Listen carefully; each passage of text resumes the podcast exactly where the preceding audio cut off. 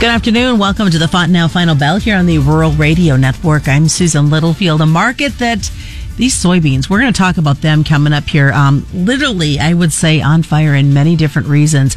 But the struggle comes out of the corn, and we'll look at that and all the other happenings that are taking place in this marketplace, including a question that we have from a listener. We're going to kick off with that. Of course, we welcome Mike Zuzolo from Global Commodity Analytics to the Monday Fontanelle Final Bell. And, and Mike, last week when we talked, we didn't get a chance to get to this, and I'm glad we can kick it off today because the what we've seen in the dairy market with prices and just the struggles that we've seen within the dairy industry, we have a beef producer that says, is there a chance we could see an influx of dairy cows coming into the beef market?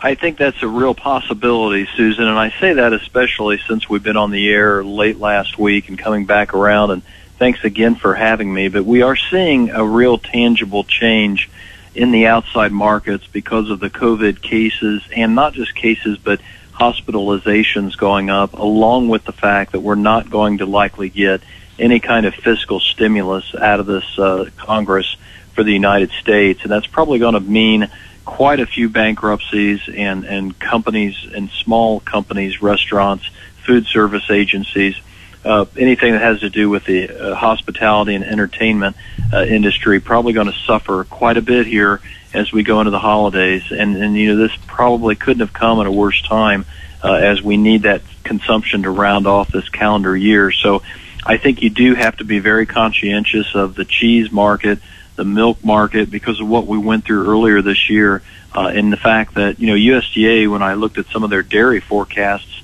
uh, before we went on the air here, they're looking at a milk price that's not much better than last year, maybe 11% better than last year for quarters one, excuse me, for quarters two and quarters three. That puts them down about 8% from 2019. So that and the butter price, cheddar cheese prices, all pretty lackluster uh, when it comes to even a, a non-COVID related uh, plunge in potential demand. So I think that is something we have to watch for. We've had beef imports that have been steadily increasing this year as well. They're probably the cheaper cuts. Probably going to be something that the uh, if dairy herd liquidation occurs, probably be something that we would uh, compete against domestically. So the the hamburger prices and things like that probably would be uh, very susceptible. So that's something we really do want to put into our marketing plan and, and like the grains, to give you some actual uh, recommendation, I think like the grains, while I'm not ready to sell cash cattle or cash feeders at these price levels because of a lack of profitability, there's nothing wrong with getting a December or February put bought, uh, known cost bought put in place in case we do have problems after the election or if we do have this COVID spike create another liquidation possibility for a dairy. Well, you know, and many many beef producers remember the last round. So do our dairy producers. This last round that we had to go through, and, and the effects it had in the market. So obviously, having that conversation and, and having a plan in place makes it just a bit more tolerable. It does, and, I, and one of the things that I've talked a lot about with clients lately, and I don't enjoy talking about it at all, but we did go negative forty dollars a barrel in crude oil prices because of COVID and the market reaction that global oil demand was going to be zero. Well, they, they clearly knew it wasn't going to be zero, but they still tried to price it that way.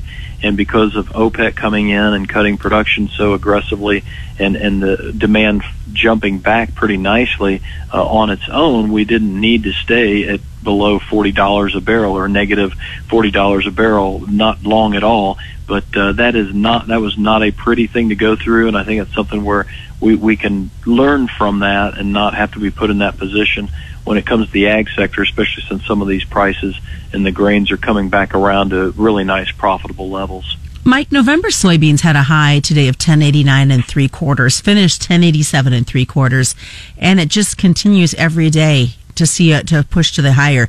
And before we went on the air, you and I were talking about a positive feedback loop that might be happening. Yeah, what we're seeing, I think, is we saw some recent data from China in terms of what they purchased in the month of September from Brazil.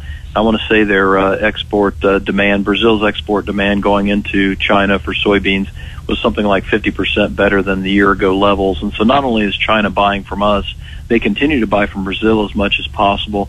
We've got other countries like South Korea and Vietnam also buying a lot of meal. The Philippines actually came in and bought meal from the United States today for an export sale of 135,000 tons. That I think because of the fact that if we don't have improving weather in South America, the end users decided, okay, prices are not going to get much cheaper if the weather's not going to get any better. So I'm going to go ahead and buy more and, and buy forward and actually pull my demand uh, forward in terms of purchasing now for what maybe I would have purchased in January or February. And when I looked at the export pace that we had, and today's export inspections showed us this, we had 98 million bushels of soybean export inspections uh, this morning by USDA for the prior week. That puts us up about 80% from where we were a year ago. And a year ago, we were only up about, we were, we had only gotten to about 40% of our total for the marketing year that USDA was forecasting, Susan. We're now at almost 80% of the total for what USDA has been uh, has forecasted for the marketing year. So I think this positive feedback loops comes from weather does not get any better in southern Brazil and Argentina on the model maps. Disappointing weekend rains equals end users come in and buy more and buy ahead and pull their demand forward and, and put it in the near term. And we know it's just as simple as, as one rain forecast can change all of this. Well, it can, and we have to remember at the end of this week we have the November bean futures and delivery and the weekly update that I'm sending out to clients this afternoon. I did an overlay chart of spot Chicago cash beans, which are running at about 1060 a bushel against those lead month beans that you're talking about being so explosive. More coming up. It is the Fontanelle Final Bell right here on the Rural Radio Network. Welcome back to the Fontanelle Final Bell here on the Rural Radio Network. I'm Susan Littlefield as we continue with Mike Zuzolo. He's with Global Commodity Analytics. And let's talk more about this weather because it just seems that we're, we're seeing some missing on, on the weather, especially for our wheat growers. We know that areas of Kansas, Oklahoma, uh, Texas definitely have some dryness. That, do you think, is continuing to add to what we've seen in this marketplace? Yeah, I mean the, the models are pretty in pretty good agreement for the southern plains for the hard red wheat belt, Susan. That we're going to get some much needed rainfall and snows, but we're also getting some much colder temperatures, and so I'm kind of on a high alert right now that if these models end up not being correct and we don't get the types of rains that they're forecasting, uh, that could actually send us into a much colder pattern, a drier pattern. We go into dormancy and that really puts the pressure on a lot of winter and springtime, early springtime rains before we come back and break dormancy and start to green up because that would mean the crop would be in a very vulnerable uh, situation where it could heave and it could really just literally be wind blown out of the ground with the type of drought conditions we're facing. And so I think this next 10 days is going to probably make or break our hard red wheat crop here in this country. We've got to remember we're at a terrifically low acreage base, and so it's a very concentrated uh, crop geographically.